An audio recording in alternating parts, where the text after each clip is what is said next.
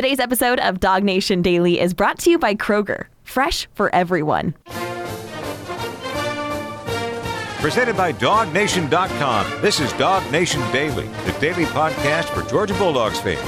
Here's your host, Brandon Adams. Let me begin by saying happy Thanksgiving to all of you. And as we obviously expressed a little bit on Wednesday's show, just how grateful we are, you know, getting a chance to be off yesterday, enjoying some great food and some good time with family. And it's just a wonderful reflection on how lucky and blessed we feel to be able to do what it is we do on a daily basis. And we could not do that without you. So thank you so much for showing up here every day, including the day after a holiday, to be a part of this show with us. It truly, truly means a lot to me. And I want to make sure we begin today by acknowledging on this time of gratitude, this season of being thankful, just how much around here we feel like we have to be thankful for and of course uh, all of you top of mind for me on all of that and as a i guess a response to our gratitude here we're going to see if we can give you a good show here today i want to begin this way I think most of us would acknowledge that the Georgia Georgia Tech rivalry has been in a little bit of a weird place where it's the in state rival. For a lot of people of a certain age, it's kind of meant a lot.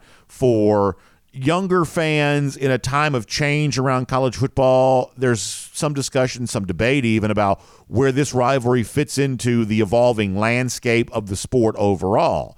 And obviously, some of that kind of stuff is going to be determined over the course of future years. And a lot of that sort of feels like a better off-season conversation than an in-season conversation because for Georgia fans, the thing that matters most to them, I think, if I'm reading the temperature correctly here, is not just, boy, I hate Tech and I'm going to go out there and throttle Georgia Tech. It's, boy, I love having a 28 game winning streak, and I want to make sure there's not an imbalance of motivation here in terms of what Georgia thinks it has on the line compared to what an upstart program like Georgia Tech perhaps thinks it has on the line with the chance to ruin a dream season and a perfect record and all that kind of stuff. Georgia fans, I don't know that they are as actively, aggressively in pursuit of a win against Georgia Tech as much as they are just actively, aggressively in pursuit of a win against, as Kirby Smart has once said, trying to beat everybody. That's what Georgia wants to do, and Tech just happens to be the next team on the schedule ahead of the SEC championship the following Saturday. So, in a roundabout way, the question for Georgia at this stage of the season given the fact that it's sort of in that holding pattern before it starts playing what will honestly feel like elimination games from December on throughout the rest of the season. The question is, you know, what is Georgia's overall level of motivation for this game on Saturday? And that question gives me a chance to lay out what I believe is a little bit of a theory. And a lot of times I have a lot of crackpot theories. I, I, don't don't deny that necessarily. However, I don't believe that all my crackpot theories are necessarily wrong. And this is one of my sort of crackpot theories that I think I'm probably right about. I'm going to try to see if I can lay it out and make the case for you here a little bit. So for Georgia fans who have the question of, well, how motivated is Georgia for this game really? And is Georgia as ready for Tech as you would perceive that Tech might be ready for Georgia? Georgia, the overwhelmingly more talented team. Tech, the team who perhaps feels slighted, and it's rivalry game, and the so called throw the records out the window mindset and all that kind of stuff. Is Georgia susceptible to a look ahead spot or susceptible to being caught up in the emotion of a rivalry game there on Saturday? And my theory here for this particular game is no, I don't believe that's true. Because I have a sneaking suspicion. I'm going to try to see if I can explain to you why. I have a sneaking suspicion that Kirby Smart, who's good at just about everything behind the scenes, is apparently really, really good at conjuring the right level of motivation for his Georgia team ahead of this game against Georgia Tech on Saturday. And I believe the last few years give us a little bit of proof of that. That how Georgia talks about things behind the scenes obviously matters. And for a team that has to kind of find a new motivation to get up for week after week after week, having won the last 28 uh, consecutive games in which it's played, finding that new, fresh energy, that new, fresh motivation, motivation each and every week, it just obviously matters. And so it seems like from time to time, Georgia likes to go back to the past as a way of making these younger players who perhaps weren't always alive or interested in college football for some of these moments, making them aware of what the stakes are when perhaps they don't quite see the stakes necessarily the same way. It's not as obvious uh, of a big game, so you have to try to find a way behind the scenes to make it a big game. And I believe this is something that Georgia has been very, very good at. In fact, this week, Malaki Starks, the terrific Georgia player and also one of Georgia's best overall spokesmen, he kind of talked about that the, the the kind of history lesson that he receives and the other players receive to make sure they understand just how big this game is on Saturday. This is what Malaki Starks said about that earlier this week. I knew it was a big thing. Uh, I knew about when they beat us and they ate the hedges or whatever. Um, and then Coach Smart gave us a history lesson uh, earlier this week. I'm not sure if I'm allowed to speak on that or not, so I won't. But um, nothing bad, but just a history lesson about um, Georgia and Georgia Tech and how long it goes and uh, stuff like that. So I've learned a lot, and just to be able to take in that information, it just kind of makes the game seem a little more. I want to make two points about what Malaki Stark says right there. First of all, whatever it was that Smart told the team in this so called history lesson was impar- apparently impactful enough and meaningful enough that Malaki Starks at least briefly considered maybe this is supposed to just stay in the locker room.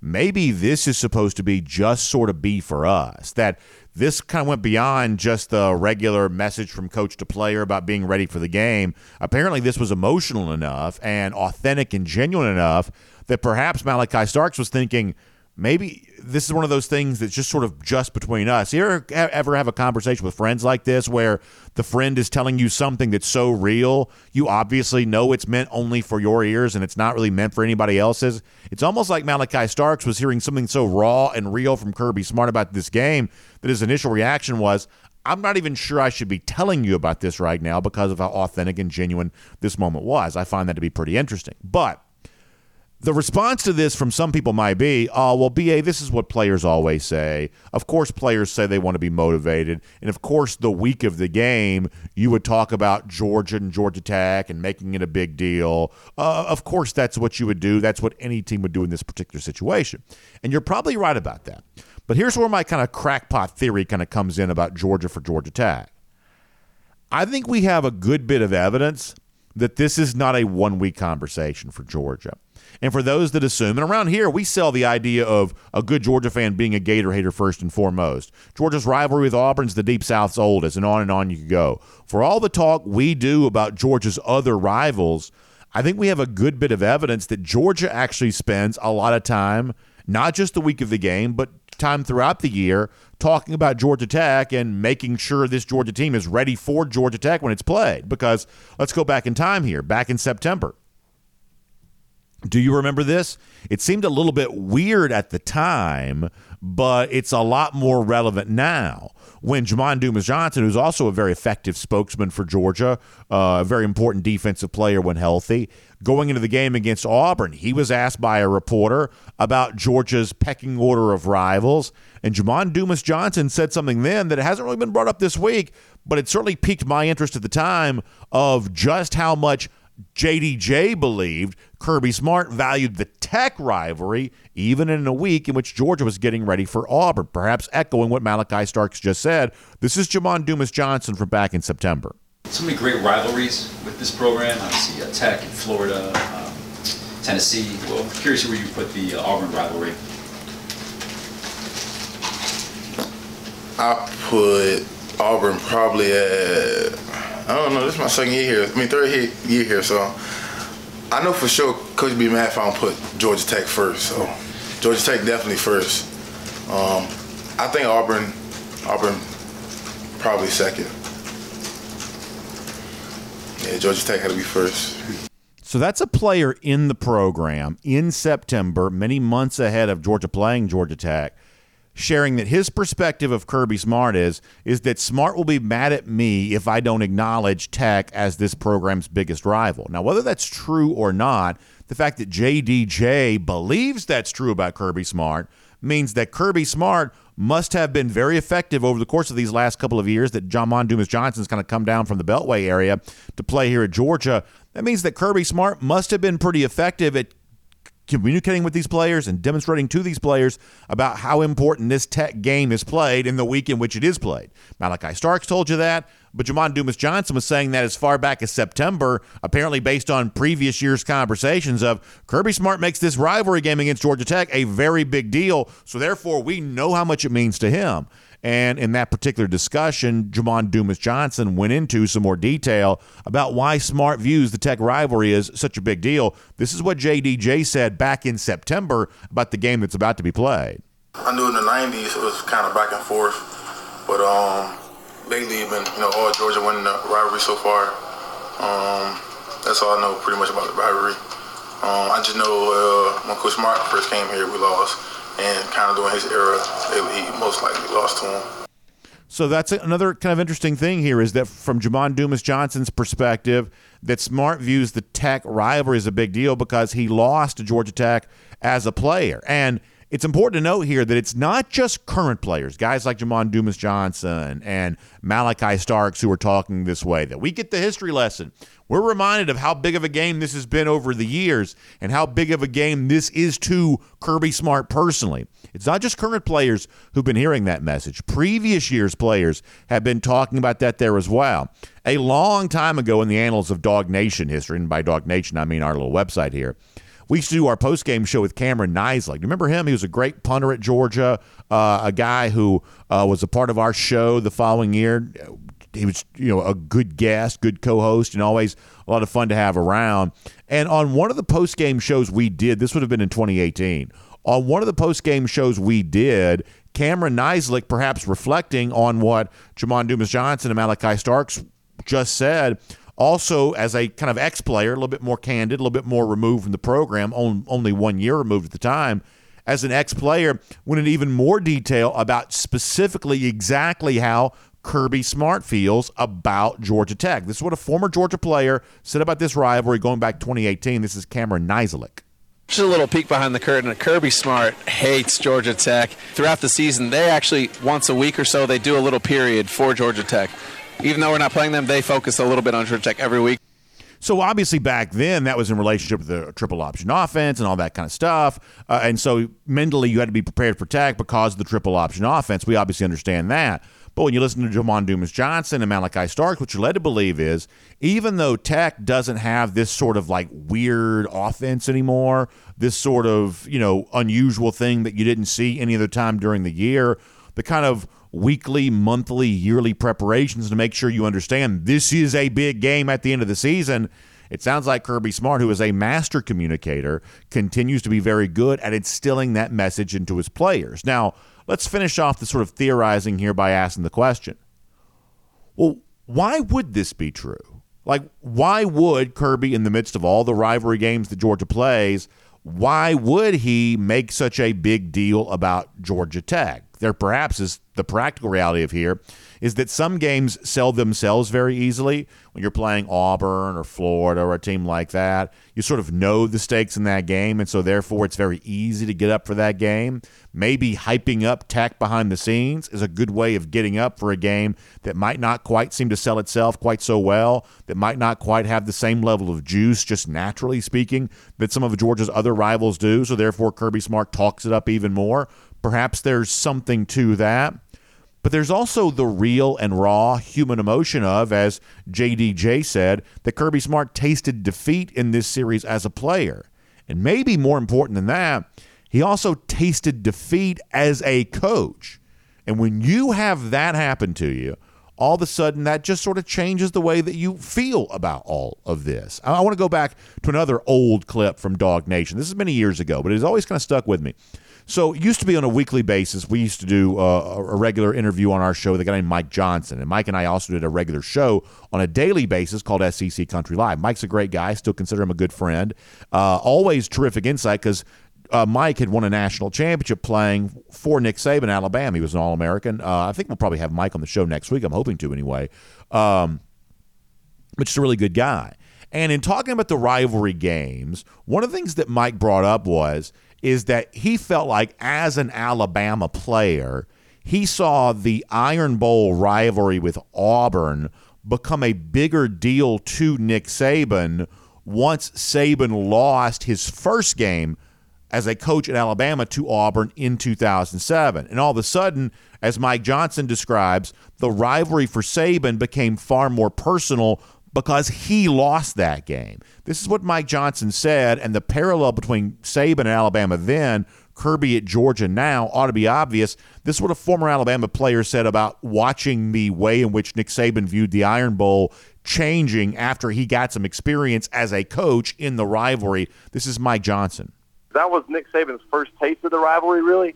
So I don't think he understood it. Throughout the week, he kind of explained it to us like, hey guys, this rivalry means a lot to a lot of people in, in this state. And, and it was so funny because when you come back in 2008 and Nick Saban had tasted a little bit of loss on that side of the rivalry, it was almost like he was more irritated. He was like, hey, this game means a lot to everybody in this locker room now. You know, this this game, this is a big deal for this football team and for this university and for this athletic department. You know, it was almost like getting a taste of that loss the year before to Tommy Tuberville and company really amped him up to try to go out on a on a ledge and really develop that team in a way to to to kind of put Auburn behind us.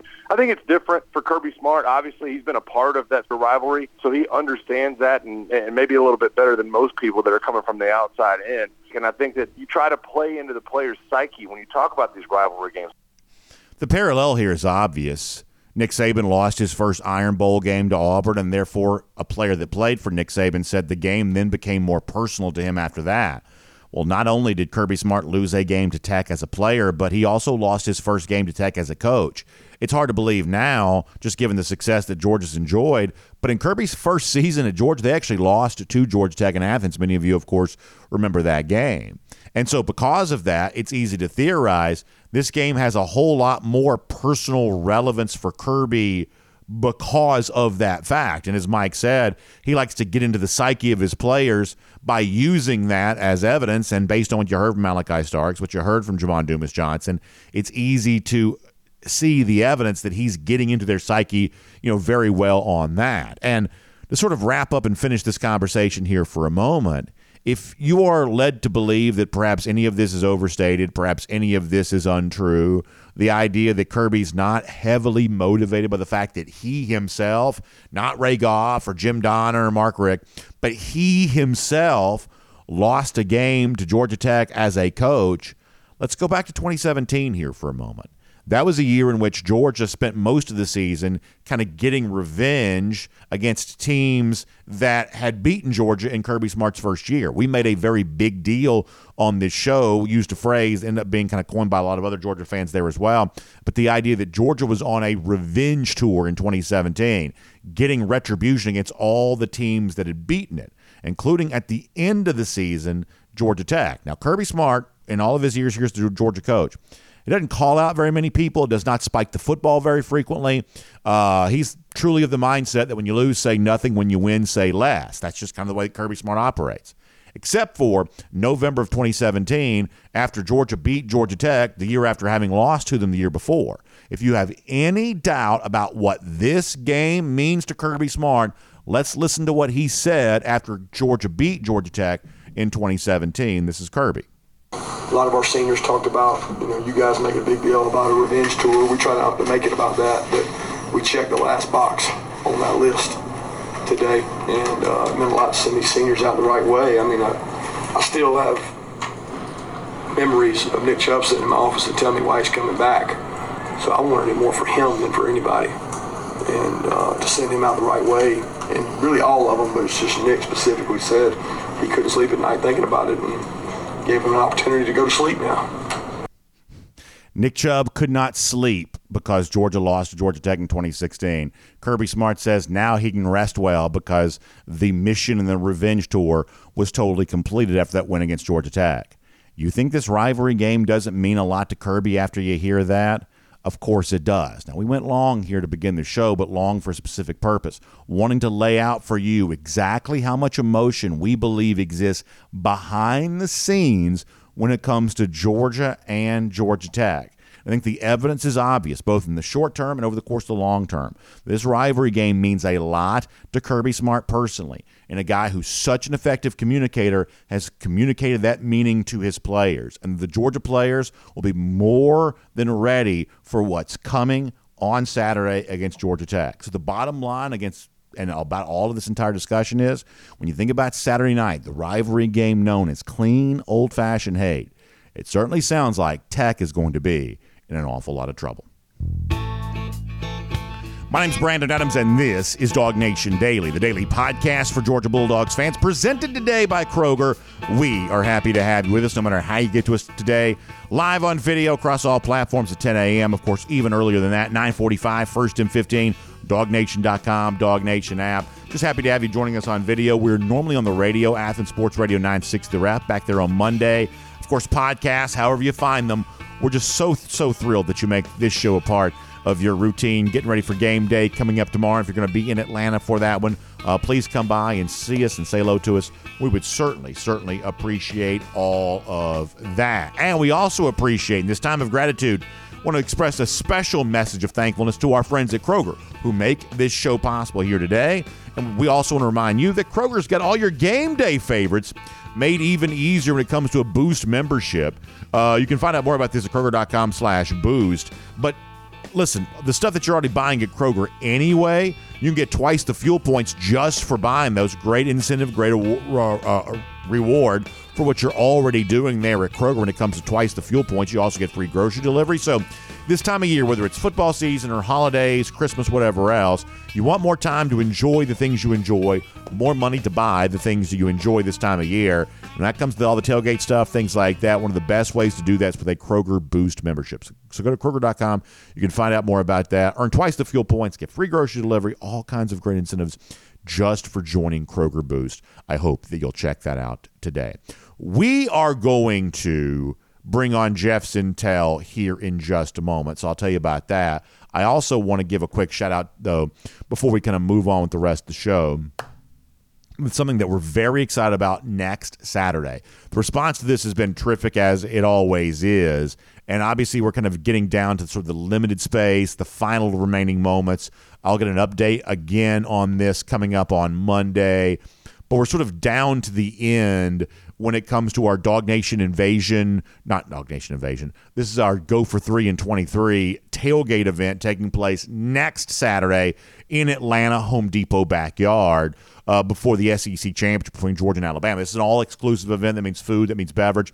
The first 100 folks to sign up also get a Go for 3 and 23 t shirt. This is the only print run of Go for 3 and 23 t shirts I'm expecting that we'll do here. So if you want the Go for 3 and 23 t shirt, the only way to get it is to really be a part of the Go for 3 and 23 tailgate there next week. So we're obviously very excited about all of that and really want you to be a part of it uh, you know with us so if you'll go to dawgnation.com you can find out more information about that there easy to click into, easy to go ahead and secure your spot, and make sure you do that while the inventory is still there, especially that Go for 3 and 23 t shirt. We got some flexibility in terms of adding more people into the tailgate, but we don't have a ton of flexibility when it comes to the Go for 3 and 23 t shirts. So if you want that sort of extra add on value to the great experience, make sure you uh, go to dawgnation.com and take care of that today.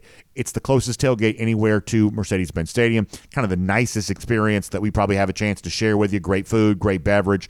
Really, uh, sort of a premium level luxury style event leading into the biggest game of the year for Georgia here thus far with that SEC championship. So go to dawgnation.com, get more details on that. Hope to see you for our Go for 3 and 23 tailgate next Saturday back in Atlanta, Home Depot backyard for all of that. All right, before we bring on Jeff Sentell, let me go around the doghouse today, poured by our friends at the Finnish Long Drink. I'm not going to go super long on this because it did go long off the top. And mainly, I want to kind of use this as a setup to bring in Jeff Sentell here in just a moment. Kam Mikell, the terrific athlete from Statesboro, who had kind of set this date as his commitment decision, did announce yesterday. And Mikell, who had kind of been thought to be down to, like, say, Colorado, Tennessee, and Georgia, it seems like Tennessee had sort of fallen out of the uh, sort of favor in the last few days. In fact, I don't even believe Mikell went to the Georgia Tennessee game last Saturday as he was expected to do so.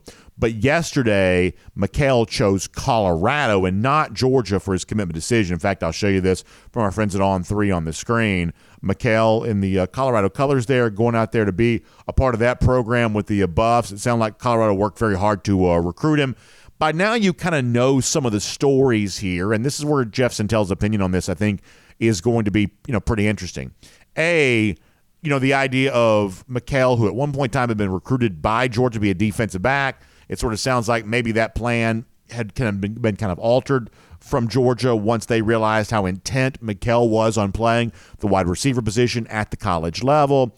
It also kind of furthers the discussion of what Georgia has, or perhaps this year has not done when it comes to in state recruiting. I think Mikell's truly a terrific talent. How much of a loss, though, is this for Georgia, the receiver position, compared to the the original position we thought Mikell might play for Georgia at the uh, at the defensive back spot there? There's kind of a lot to sift through on all of this you know, all things being equal, I do like in state guys at Georgia. Now, the operative phrase in that statement is all things being equal. Ultimately, what we really want, if you're a Georgia fan, is Georgia to have the best possible players that it can get. But if it's a comparison between so and so player A and so and so player B, you know, the idea of getting that player who's in state, I think there's some additional value in that. And Georgia's going to probably end up doing, you know, probably as few of the top rated recruits in state as they've probably ever done during the Kirby Smart era. That's not going to matter in terms of the overall quality of this class uh, because Georgia is still ranked number one, obviously. But I do believe a lot of this puts a little bit of an emphasis on what Georgia does in state for the class of 2025 where a lot of the best players in the country happen to be from Georgia at positions of need. Think about offensive and defensive linemen as a for instance there on that. Going to put more of an emphasis perhaps on the 2025 in-state recruiting. And I do think this kind of opens the door a little bit to talk about, okay, well, if it's not Mikell, then exactly what are Georgia's priorities when it comes to receiver? Jeff reported uh, last week that Nitro Tuggle did come to Georgia for the Ole Miss game. Uh, obviously, you know, there's chatter out there about a possible flip from an NC State commit. There's just other stuff that's out there. So let's kind of find out what all this means. In fact, we'll get ready to bring on Jeff Sentell and we'll wrap up around the doghouse poured by the Finnish long drink and remind you that you're getting ready for the final regular season tailgate of the year. Boy, the Finnish long drink's a great way to kind of wrap all that up or just kind of continue your holiday weekend if that's what you're looking to do there as well. In fact, for a limited time here in the Peach State, you can enjoy some peach flavored version of the Finnish long drink. Or if you like one of the traditional options, like the truly traditional in the blue can, the grapefruit flavor, the gin kick, or long drink zero, that's no carbs, no sugar, coming off Thanksgiving. Perhaps that's the more reasonable choice for some of us, myself included. You certainly understand.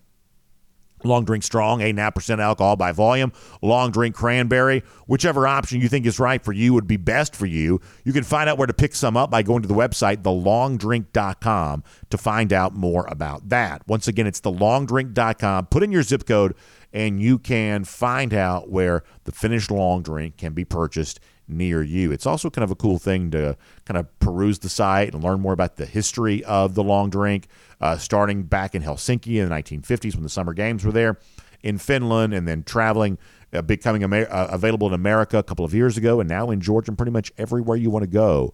Uh, you're talking about being able to find the Finnish long drink. So go to thelongdrink.com and find out more on that today. All right, here's what we have on tap for you. Obviously, big egg bowl uh, last night, which I would say for the most part did not disappoint in terms of the sort of weirdness you typically expect from the egg bowl. We'll talk about that. Also, for those of you kind of with us live, there's a full slate of games on tap for today. We'll preview some of that here coming up in just a moment and look ahead, final thoughts on the big rivalry games there as well. So that's how we'll close out our Friday show here coming up in a moment. A little bit of a broader look at the rest of college football on this final regular season weekend. But for now, you know, what to make of the Kam Mikell situation and kind of what is next for Georgia when it comes to wide receiver recruiting in particular. Let's cover all of that ground right now uh, with Jeff Sentell here on DawgNation Daily, presented by Kroger.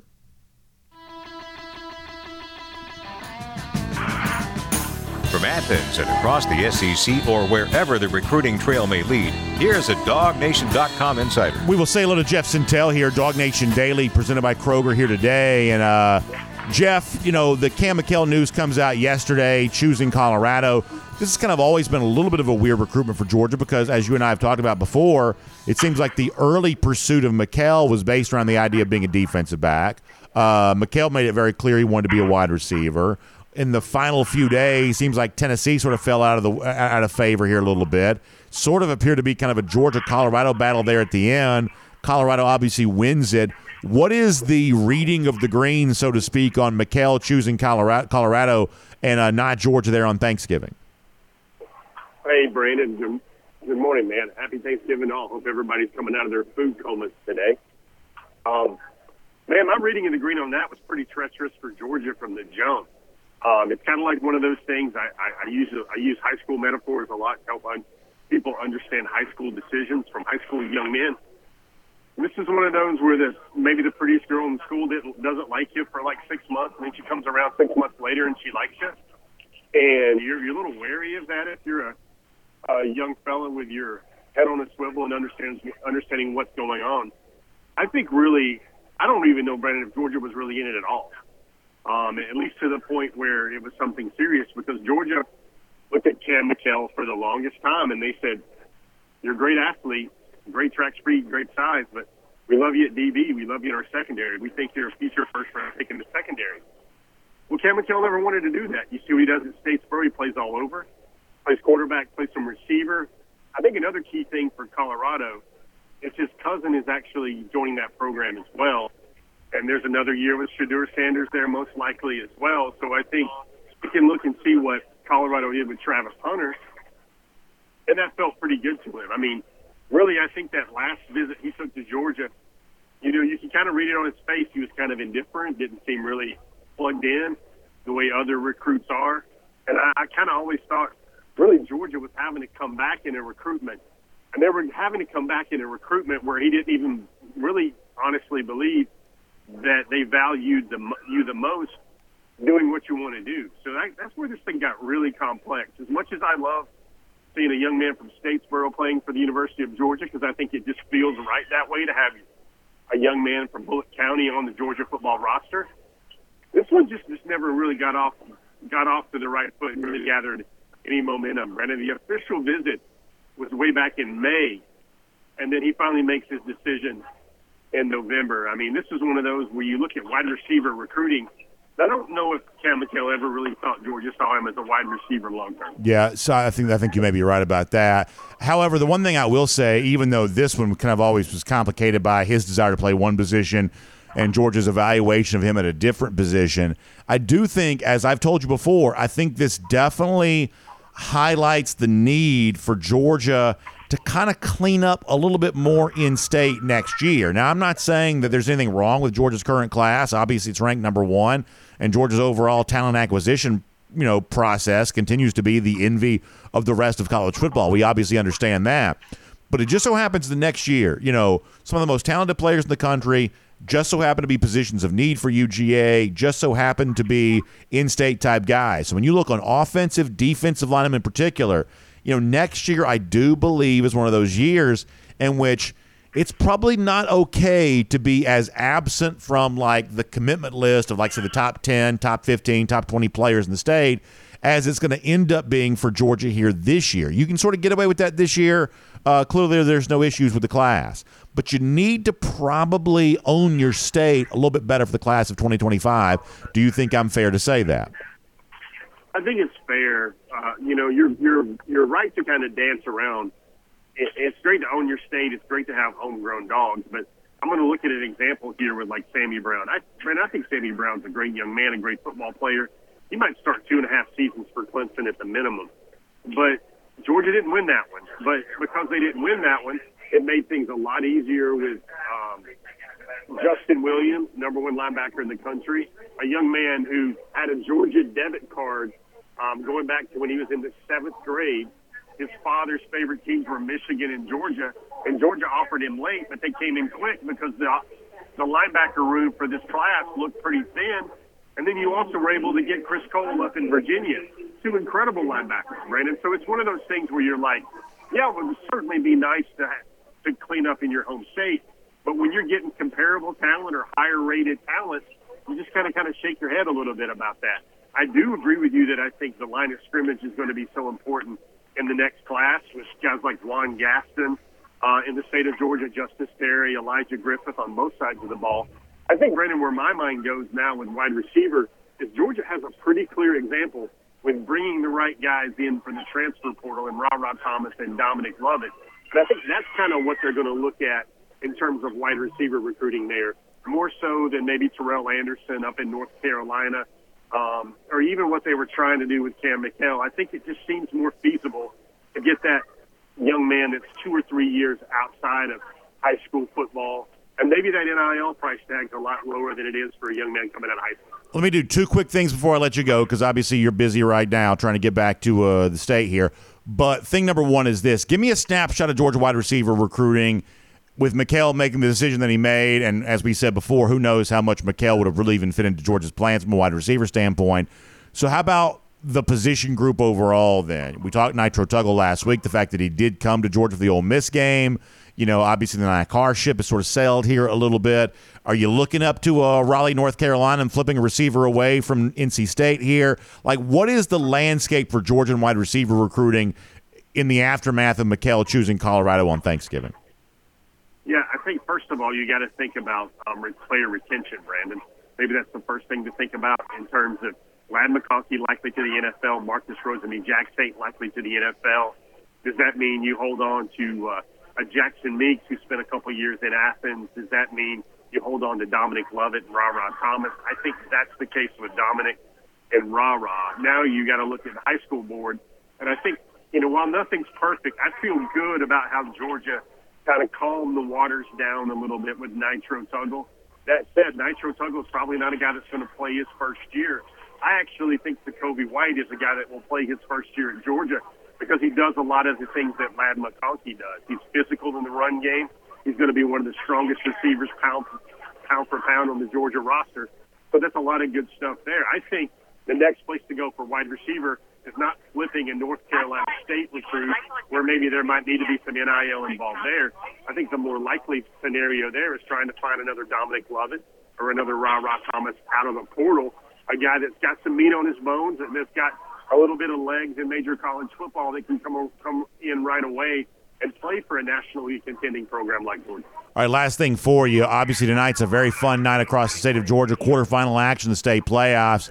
A lot of Georgia recruits involved in big games. I'm lucky enough to call the Walton and Carrollton game. Daniel Calhoun's going to play a huge role for Walton there in that spot. And obviously, uh, there are plenty of big names on the Carrollton side, of course, too. I believe you plan on attending the Grayson Buford game. I'm fascinated by that. This is a really big spot for Dylan Raiola against a Grayson team that's obviously you know nationally renowned and probably playing its best football of the season at the right time here, right now.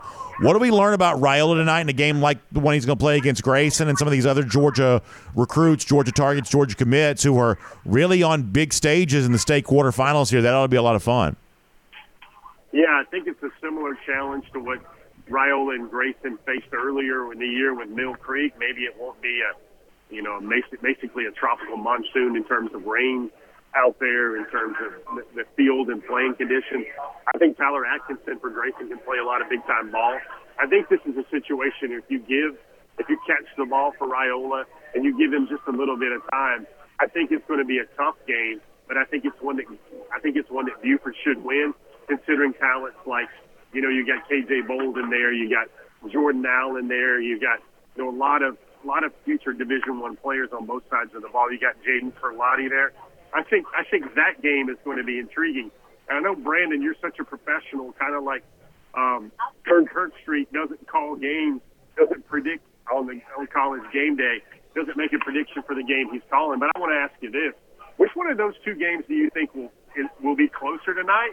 And how tough of a decision is that for you to even make?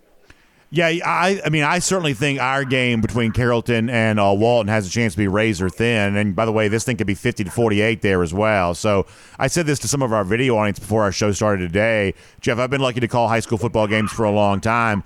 I really don't know how many games I've ever called that I'm more excited about than I am for this one. Obviously, a rematch of last year's quarterfinals. Julian Lewis is a national level recruit. A lot of our audience knows him well, even if he's not really in Georgia's orbit here at the moment. And uh, Walton's the same kind of program there, too, uh, with Jeremy Hecklinski on his way to Wake Forest. And obviously, we mentioned Calhoun. I just think I, think this is an incredibly fun game. There's a lot of good, really good games in Georgia here this week, but I am very, very thankful to be getting a chance to call the game I'm going to get a chance to call tonight. You might you might have a 52 to 48, and I might watch a 31 to 30. Yeah, like you're that, right. Brandon. That You is might need indeed to the get case. Your, uh, you might need to get your throat lozenges ready for your big touchdown exclamation expressive calls because there's going to be so many with Juju and Jeremy at quarterback. And really, Brandon, this is what this is what this level is. If you don't have a guy that can really get you out of trouble and turn a lot of a lot of third and twelves, third and thirteens, um, when the defense dials up a blitz, if you don't have a guy that can can get you out of those third and longs with his arm and with his legs, you're going to be in a lot of trouble. I think Raiola's a guy that can do that. You look at you look across the seven A bracket, and this is where it gets really dicey and interesting because there's a lot of great football teams tonight that are going to go home and say goodbye to their seniors because that's how stacked up that seven A bracket is. Yeah, Jeff, that's exactly right. We're going to let you go. Uh, obviously, you got a lot of stuff going on there, so we will let you get back to us. I'll see you in Atlanta on Saturday, and we'll wrap up the regular season in style with clean old fashioned hay. We'll look forward to talking to you then. Awesome, Brandon. Hey, man. Uh, good luck. Have a great call tonight. We'll see you later. Thank you, Jeff. Let's take a look around the rest of the league. This is SEC Through. So, a couple things here, really quick. As we mentioned before, I am very excited to be calling the uh, Walton and Carrollton game. And I want to make a point about the Georgia commit, Daniel Calhoun, in this game in a moment. But let me also remind you that we're on the Peachtree Sports Network now. That means that, you know, if you've got cable, if you've got charter, if you've got Xfinity, you're going to be able to watch this game on like regular television. If you're a Dish or a Direct TV, we are not on those providers as of yet, but stay close to social media. Our buddy Rusty Mansell will tweet this out. I'll tweet this out. We'll give you an easy link to click into and watch the stream super easy with our friends at Atlanta News First. So that's kind of the deal there. That if you've got regular cable like Xfinity or Charter, then you watch this game on your regular cable provider. If you've got Direct TV or Dish, one of the satellite providers, we're not on there yet on our brand new network, the uh, Peachtree Sports Network. But this game is easy to watch when it comes to the stream. You're watching the NFL on Amazon today. This is no different than that. In fact, it's probably even easier to get to with our friends at Atlanta News First. So we'll do that for you tonight when it comes to Carrollton Walton. There's a big national website called maxpreps.com that you know ranks everything as it relates to national high school football. They've got us rated as the number two game in the country tonight. So I'm really proud of that. And so we'll see you there for that. I'll also make a quick point about Daniel Calhoun. Getting a chance to talk to Daniel Bruner, the uh, the Walton coach. One of the things that he talks about is really the leadership that Calhoun has shown that team. He's played on kind of both sides of the ball. He's obviously an offensive line recruit for Georgia. He's played on both sides of the ball. And as I was listening to Bruner talk about Calhoun this week and kind of the vocal leadership that he's brought, really getting his team ready for such a big game against a team in Carrollton last year that played for the state championship and eliminated Walton and, and knocked him out of the playoffs. As I was listening to him talk, I, I just kept thinking in my mind, boy, Georgia fans would love to hear this right now. Georgia fans would love to hear what Daniel Bruner, working with Daniel Calhoun, is saying about him right now. Obviously, he's a gigantic recruit. He blocks out the sun, such a big guy. But the vocal leadership he's bringing right now makes him kind of an uncommonly good prospect, I believe. So obviously, we think that Daniel Calhoun has a very, very bright future at Georgia, and you can see him tonight on the Peachtree Sports Network. And of course, we're in the midst of a very busy work time right now, but at some point in time, we'll be off the clock. At some point in time, we'll be looking to get away and enjoy some time off. And when we do, that's when we start thinking about cruising around the SEC, courtesy of Royal Caribbean, and cruising around the Caribbean as well with our friends at Royal Caribbean. I've got a big one coming up in January once all the hay in the, is in the barn for this season, when our high school is done, when our Go for 3 and 23 mission is complete. At that point in time, I'm going to be ready to kick back and relax and work on my wintertime tan. Of course, I get a chance to do that on board Icon of the Seas in January. I can't wait. Largest cruise ship ever constructed. And it's just one of those things when the big new thing comes along like this, obviously I'm going to want to be a part of it. Icon of the Seas gives me a chance to do that. And I want you to have the same opportunity that I do.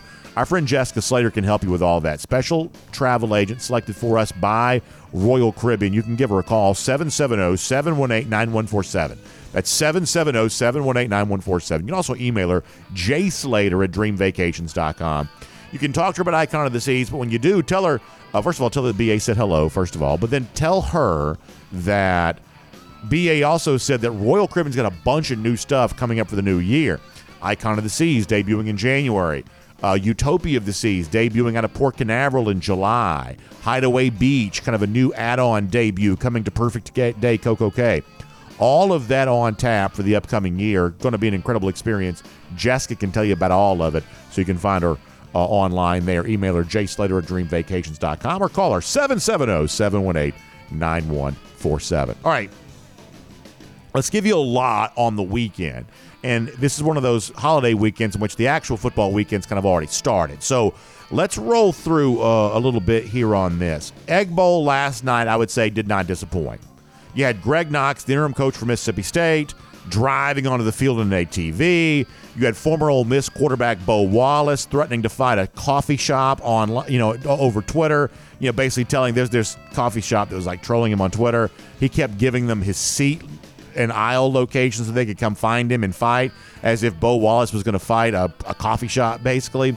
So that's a very Egg Bowl thing to have happen there. So the ultimate, you know, game itself didn't disappoint. Also, depending on where you took the underdog, if you took them, that didn't disappoint either. We got Mississippi State at 10.5, so we got home there on that.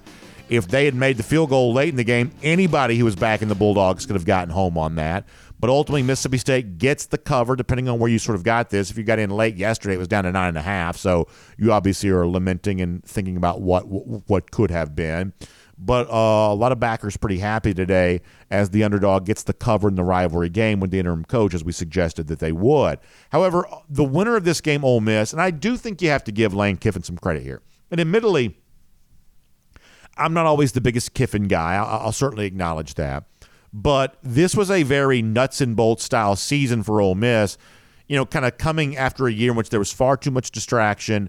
Kiffin in the headlines for chasing jobs, then fighting with reporters about whether or not he was really chasing the Auburn job, whatever else. It seems like this Rebels team completely went into the tank a year ago once the job rumors happened. And this year, you had no seeming distractions there like that. And at a time in which the future for a lot of SEC coaches is very uncertain. And in some cases, like Jimbo Fisher, just completely fired and, and, and moved on from. The fact that Lane Kiffin didn't come and, and succumb to any of this, I think he deserves some credit for. Ten and two is not a bad season for almost any team. And it's certainly not a bad year for Ole Miss. You've got to give Lane Kiffin some credit for that. So in the midst of the craziness of the Egg Bowl, it is a pretty validating win for Lane Kiffin. I have to say that. I'll also briefly give you a heads up here about a very, very crowded slate of Black Friday games. This is not the entire schedule, but it's probably one's worth your attention. Oklahoma, TCU, that's in that noon spot. You've got uh, UTSA, that's Texas San Antonio against Tulane. Let me tell you why this is interesting. Tulane is battling right now. Remember, every year, the highest rated group of five team, if they're not in the top four, they do get that New Year's Six bowl berth.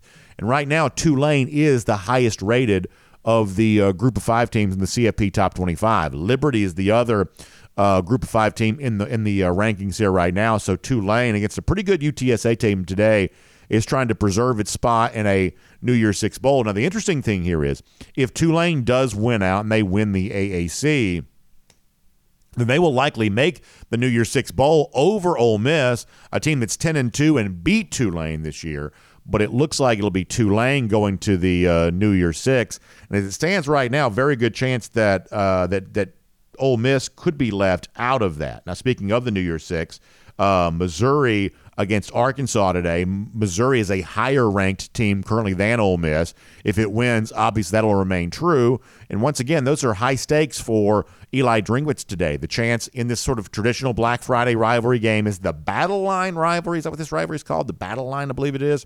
Uh, in this particular renewal of this series, a chance to preserve a a New Year Six bowl berth for Missouri.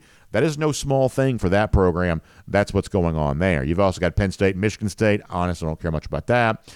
I am interested, though, in the other two games. Texas hosting Texas Tech. This is a Texas team that obviously is trying to keep pace in the college football playoff discussion.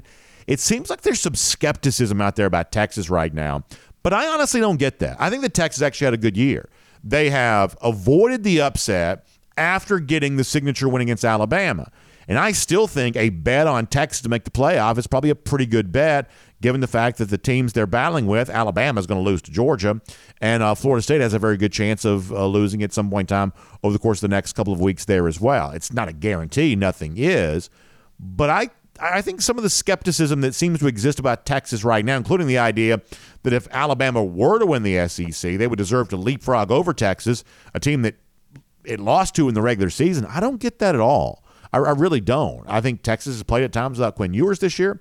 Uh, this is a much better team defensively, especially up front. Uh, I, I, don't find myself in anywhere near the the sort of negativity or skepticism that exists around number seven Texas right now. In fact, I expect them to finish the regular season on a strong note against the Red Raiders today. Do think it could be a little closer than experts think, though, when it comes to Oregon State against Oregon in the Civil War. That's tonight, folks. That's big game tonight. Ranked Oregon State against playoff uh, hopeful Oregon ahead of the Pac 12 title game next week. I could see this game being a little closer than the experts think for the simple fact that while Oregon statistically has been dominant, and Oregon is one of my picks to make the college football playoff, uh, at least right now, that wasn't a beginning of the year pick. That's sort of a second chance pick for me. Uh, while I do have Oregon currently in the playoff, I also will gl- gladly acknowledge that Oregon's played a pretty soft schedule thus far this year. Beavers, by far and away, the best team that Oregon has played here thus far, with the exception, of course, of the game at Washington a little earlier this year. So from that standpoint, Oregon State, who played Washington last week, who's played kind of a slew of you know, uh, you know, just sort of much tougher test overall.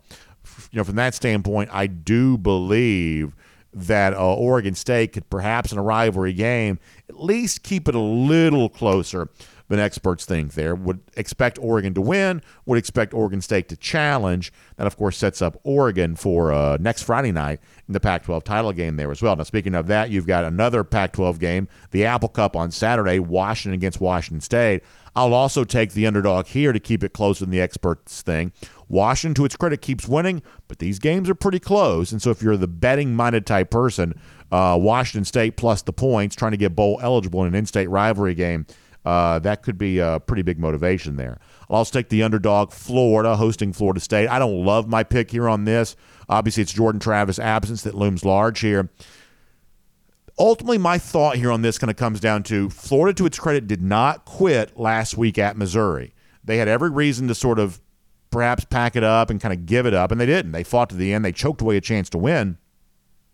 Still played pretty hard, though, for the most part. So if they played hard there, obviously they play hard at home against their in-state rival. Not good enough to win the game, but but good enough to keep it close. The six and a half point spread would certainly suggest that's somewhat true. Uh, in the case of Florida State, you know, this is a team that I'm a little skeptical of, even with Jordan Travis. I think they're more like back part of the top ten as opposed to in the top four in terms of in terms of their overall quality as a uh, team. Without Jordan Travis, they could prove themselves to be, you know, pretty uh, suspicious and, and and pretty vulnerable, perhaps. So I'm going to take a flyer on Florida here, even though I don't really love the pick. And then finally, I'll give you a couple of thoughts on the other big games that matter, starting in the SEC with the Iron Bowl. This is one of those where my contrarian nature sometimes costs me, and maybe I'm going to get costed here on this there as well. But um, I think Auburn's the right side here as an underdog plus the points, not to win the game. But it's hard not to notice. Auburn has covered three straight games in Jordan Hare Stadium against Alabama. Nick Saban's only two and six and eight trips to Jordan Hare Stadium as the Alabama coach. Uh, when you talk about being against the spread, of course, that somehow, some way, over a period of different coaches, including Bryan Harsin, even in 2021, Auburn just finds a way to be competitive with Alabama when the game is in Jordan Hare Stadium. And I don't love this necessarily, but I think the numbers speak for themselves here that Auburn, the week after, really get embarrassed by New Mexico State is perhaps the right side here plus the points. Listen, you should need to consult your own your own numbers on this before you make any kind of play on that. But for me, I'm happy back in Auburn here as an underdog plus the points against Alabama there on Saturday. Also, finally, an example of a preseason flip for me. Michigan was a playoff team when I originally gave mine out back during the summer. But as we get to the final game of the regular season, the game that kind of proves playoff status one way or another, I'm going to flip my pick here. I'm going to disavow Michigan. I'm actually going to back Ohio State in this spot as a three and a half point uh, underdog at Michigan on Saturday. A couple of things. First of all, when you look at the sign stealing stuff that has kind of hung as a dark cloud over Michigan as of late, I think when you start really digging deep into the statistics, the one conclusion you're forced to draw is is that Michigan was aided by this. And Michigan certainly believed it was aided by this. Otherwise, they wouldn't have worked so hard to make this such a complicated apparatus. They clearly thought this was an extra advantage for them. And from a statistical standpoint, there seemed to be some evidence that was true, perhaps especially when it comes to J.J. McCarthy, who's also dealing with a little bit of an injury right now. So perhaps that explains some of his subpar play as of late. But if that's true, another reason to perhaps like Ohio State here in this spot. Now, ultimately, here's the other big takeaway about this game. Last couple of years, we've watched Ohio State get pushed around against Michigan, and we've said, oh, you guys are soft. You need to get tougher if you want to compete in a game like this. Well, Ohio State, to its credit, that's kind of what it's done, right? They go out and hire Jim Knowles. Not a huge difference defensively a year ago, but now Ohio State's one of the five best defenses in America, probably, and certainly the best defense in the Big Ten overall. And the better defense like that in a place like Ann Arbor on Saturday, I believe that probably matters. Now, the Buckeyes are nowhere near as good offensively as they've been. Kyle McCord, just not a very good follow up to what uh, obviously CJ Stroud brought this program and Justin Fields prior to that, and on and on you want to go. Uh, McCord not in the same category of quarterback, but the Buckeyes are also playing a little better offensively right now, too. I'm a little bit surprised to be where I am, but based on the evidence in front of my eyes, you have to acknowledge what you're saying. Ohio State seems to be getting better. Michigan seems to have a lot of weirdness around it, and that may be enough to at least keep this one closer than the experts think it's going to be. I'll take Buckeyes plus the points in the game coming up, big noon Saturday there on Fox. And those are all the uh, thoughts on the big games for the upcoming weekend, and we'll make that cruising around the SEC, courtesy of Royal Caribbean. And of course, once again, thank you so much for being with us on this kind of post Thanksgiving Black Friday edition of our show. Obviously, big day coming up in Athens, excuse me, in Atlanta tomorrow. Don't go to Athens. You won't, you won't see us. We'll be in Atlanta tomorrow, but it'll feel like Athens because there will be so many Georgia fans who are there. Let's also give you a fun collection of golden shoes here for today. We'll roll through our first one here right now. Uh, Bubba shares this. So how about uh, he says, "I see you on the CBS broadcast just before kickoff. This is last week against Tennessee, and just to, uh, and he also was saying about the uh, national championship trophy that we showed earlier this week. So he he freeze frames this the beginning of the, uh, of the broadcast right before the game when the players run out and they take the kneel down. You see my fat face right there on the left side of the screen there on CBS on Saturday. That's pretty funny, Bubba. I appreciate you sharing that. Uh, that is uh, really good sneaking a little look there on the uh, t- the broadcast. By the way, how great is my hair look? Hopefully that's the color on his TV set and not my actual hair. But nonetheless, Bubba, we'll give you a golden shoe for that. Uh, we had several people reach out to us about this, about the Biletnikoff Award. That's obviously the award for the top wide receiver in America, which Brock Bowers is a candidate for. But they're doing some public voting right now, and Bowers is pretty good bit behind in all of this. So people wanted me to like hammer this home because if you've got between uh, I guess, tomorrow to finish these votes. So what the Biletnikoff Award tells us is that fans can vote for Brock on fan vote, biletnikoffaward.com slash fan dash vote. Uh, the top three vote getters will each earn one official committee vote to determine the Biletnikoff Award finalists. So this actually could help Brock win the award. There's some work to be done to make up for this right now. So uh, we had several people pushing this on me, so I want to push this on you. Biletnikoff Award fan voting right now. Let's see if we can get Brock Bowers home there on that. For what would certainly be a very deserving honor for a tight end in kind of a rare fashion up for the Biletnikoff Award, which is really a pretty cool thing. Couple of other golden shoes here. Clint Haynes weighing in to say. Happy Thanksgiving, BA, to you and your family. We all appreciate all you do for DawgNation. We are definitely going for three in 23. Clint, I appreciate that. Love to see you chomping on. That's a tech tee, right? Is that is that an orange for Tennessee or is that a gold for tech? Let's call that a gold tee for tech for today that the uh, dog is chomping down on there in that picture. And Clint, uh, thanks for the kind message related to Thanksgiving. And I am certainly very grateful for listeners and viewers like you who participate in our Golden Shoe and also tune in to watch us every single day. And obviously, we're all thankful for the chance to go for three and 23. That is a lot of fun. And then I believe we have one more for today. Our good friend Miriam Corbin, was with us on the DawgNation Invasion Riverboat last week, sharing a nice photo of Mike and Connor and me and uh, Jeff Sentell, along with Kaylee there too. Uh, Miriam writing in, thank you to BA and all the staff at uh, DawgNation Daily for the wonderful riverboat cruise last Saturday. Excellent fun, great company, stunningly great win by our dogs. Lots of hard work went into this day. Uh, best one so far. Well done. Miriam, we certainly appreciate that. And obviously, it's a reminder of the fun we're able to have here around DawgNation and the fun we're all going to have next Saturday, of course, in Atlanta for our Go for 3 and 23 tailgate prior to the SEC Championship. Of course, some rivalry business to take care of prior to that with clean old fashioned hate there on Saturday. We will see you there for that. And speaking of rivalries, Obviously, Dog's been on top of the Gator Hater rivalry for quite a long time here. How about our Gator Hater update? Are now 1,112 days since Florida's beaten Georgia. Boy, what a great thought that is, and what a great thing to be thankful for uh, that is there as well. We'll see you in Atlanta tomorrow, back here Monday. DawgNation Daily, presented by Kroger. We'll look forward to talking to you then.